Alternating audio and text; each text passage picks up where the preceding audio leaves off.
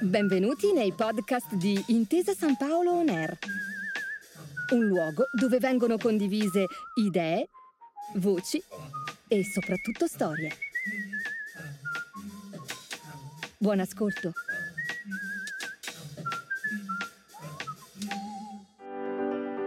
La strada verso una società più rispettosa che stiamo percorrendo insieme non inizia oggi e di certo non è iniziata ieri, almeno non in Italia.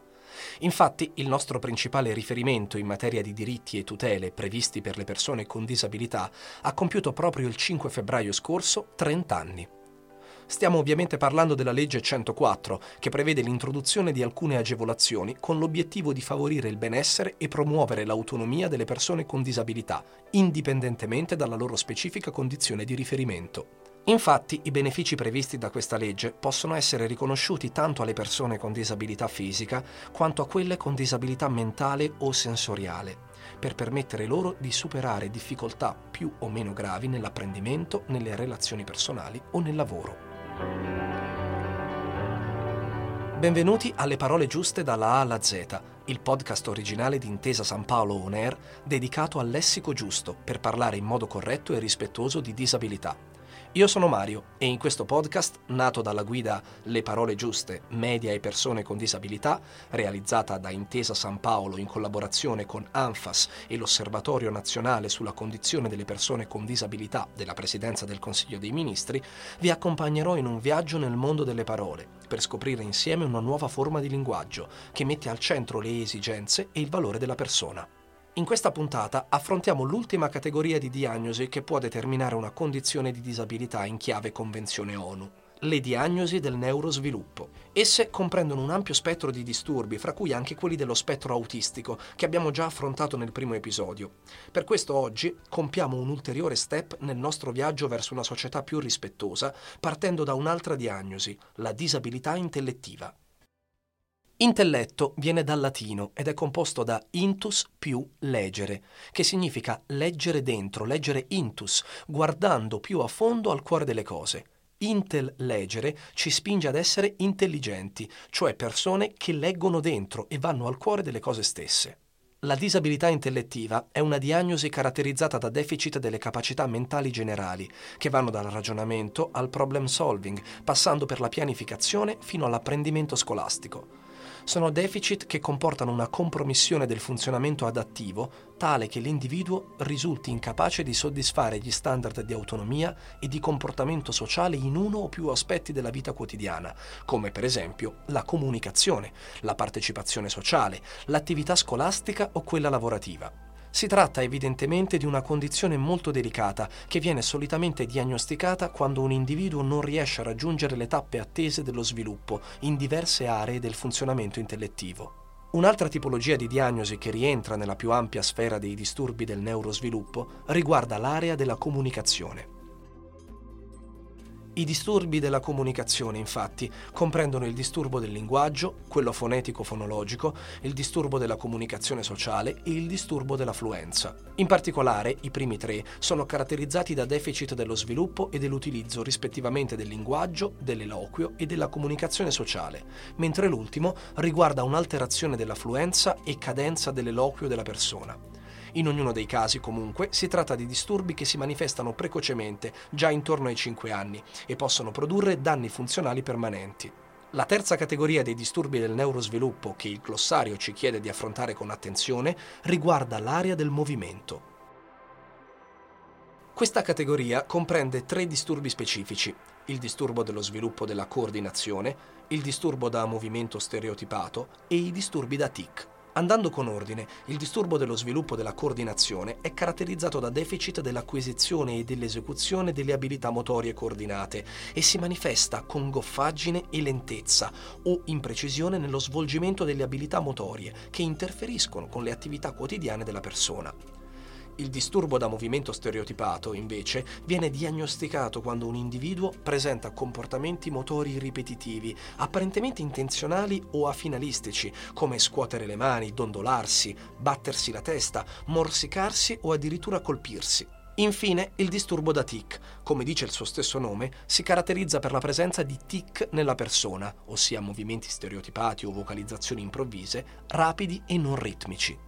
Un'altra diagnosi del neurosviluppo particolarmente critica è il disturbo da deficit di attenzione o altrimenti detto iperattività.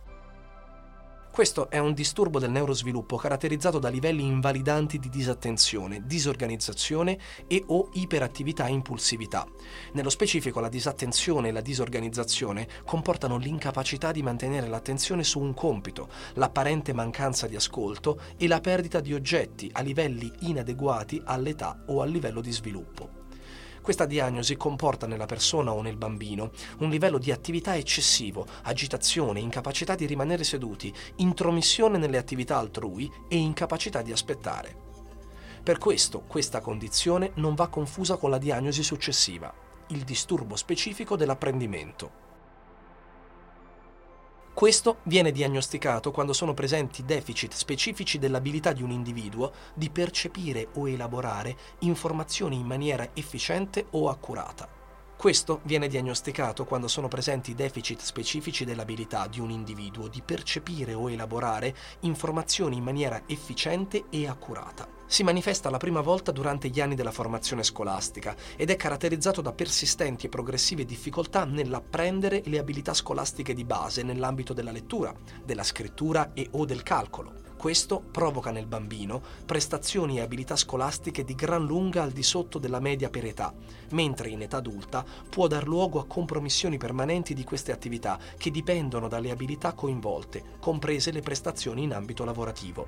L'ultima diagnosi del neurosviluppo che dobbiamo affrontare in chiave Convenzione ONU riguarda una sindrome specifica particolarmente nota ma altrettanto invalidante, la sindrome di Tourette. Come forse molti di voi già sapranno, questo è un disturbo neurologico caratterizzato da tic oppure da vocalizzazioni o movimenti rapidi, improvvisi e immotivati. Questi tic, che si manifestano sempre nelle stesse forme, sono ricorrenti, involontari e cadenzati. Come ci ha insegnato il glossario, per le diagnosi precedenti, anche questa condizione deve essere menzionata nella persona, solo se strettamente necessario, senza aggettivi possessivi né maiuscola su sindrome e, soprattutto, esclusivamente in presenza di una diagnosi formale da parte di un operatore medico qualificato. Per il resto, ricordiamoci sempre la prima delle regole che abbiamo imparato in questo nostro nostro viaggio verso un lessico giusto. Nelle descrizioni menzioniamo sempre prima la persona e poi la sua condizione. E quindi utilizziamo espressioni come una persona con la sindrome di Tourette o una persona che convive con la sindrome di Tourette o ancora una persona alla quale è stata diagnosticata la sindrome di Tourette, così da rispettare tutti i principi e le regole che il nostro glossario vuole insegnarci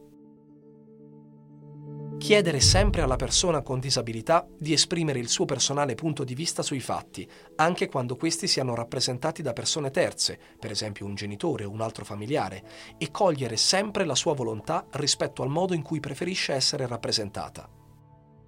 Citare la condizione di disabilità di una persona solo quando è effettivamente rilevante per la narrazione dei fatti e, ove sia citata, utilizzare comunque un corretto linguaggio che ponga sempre in primo piano la persona. Evitare neologismi quali diversamente abile, diversabile, disabile, persona affetta da disabilità, persona con handicap e altri vocaboli similari sostituendoli sempre con la locuzione persona con disabilità. Se in una citazione diretta è presente un termine dispregiativo o inappropriato, per esempio si pone l'accento sulla malattia, si utilizza un termine connotato negativamente, eccetera, è opportuno non riportarlo. Quando si necessita di un supporto o si hanno dubbi su aspetti di carattere generale, è possibile chiedere l'aiuto alle federazioni o alle organizzazioni che rappresentano le persone con disabilità. Vanno evitate sia le narrazioni che vedono la persona con disabilità descritta come vittima, sia come eroe. Evitare di modificare forzatamente il discorso quando si parla con una persona con disabilità o quando questa è presente, in quanto sarebbe discriminatorio. L'utilizzo di termini non pienamente rispettosi da parte di persone appartenenti a gruppi a rischio di stigma non giustifica l'utilizzo di quei termini, tantomeno da parte di persone esterne a quel gruppo. Questa è la sesta e ultima puntata alla scoperta di una nuova forma di linguaggio, il lessico giusto. Vi ringraziamo per aver partecipato con noi a questo viaggio all'insegna dell'inclusione per le parole giuste, per parlare di disabilità. Nel salutarvi, vi ricordo che nella descrizione dell'episodio trovate il link per scaricare gratuitamente la guida Le parole giuste, media e persone con disabilità, per approfondire tutti i temi che abbiamo affrontato oggi. Grazie per aver ascoltato i podcast di Intesa San Paolo On Air. Al prossimo episodio.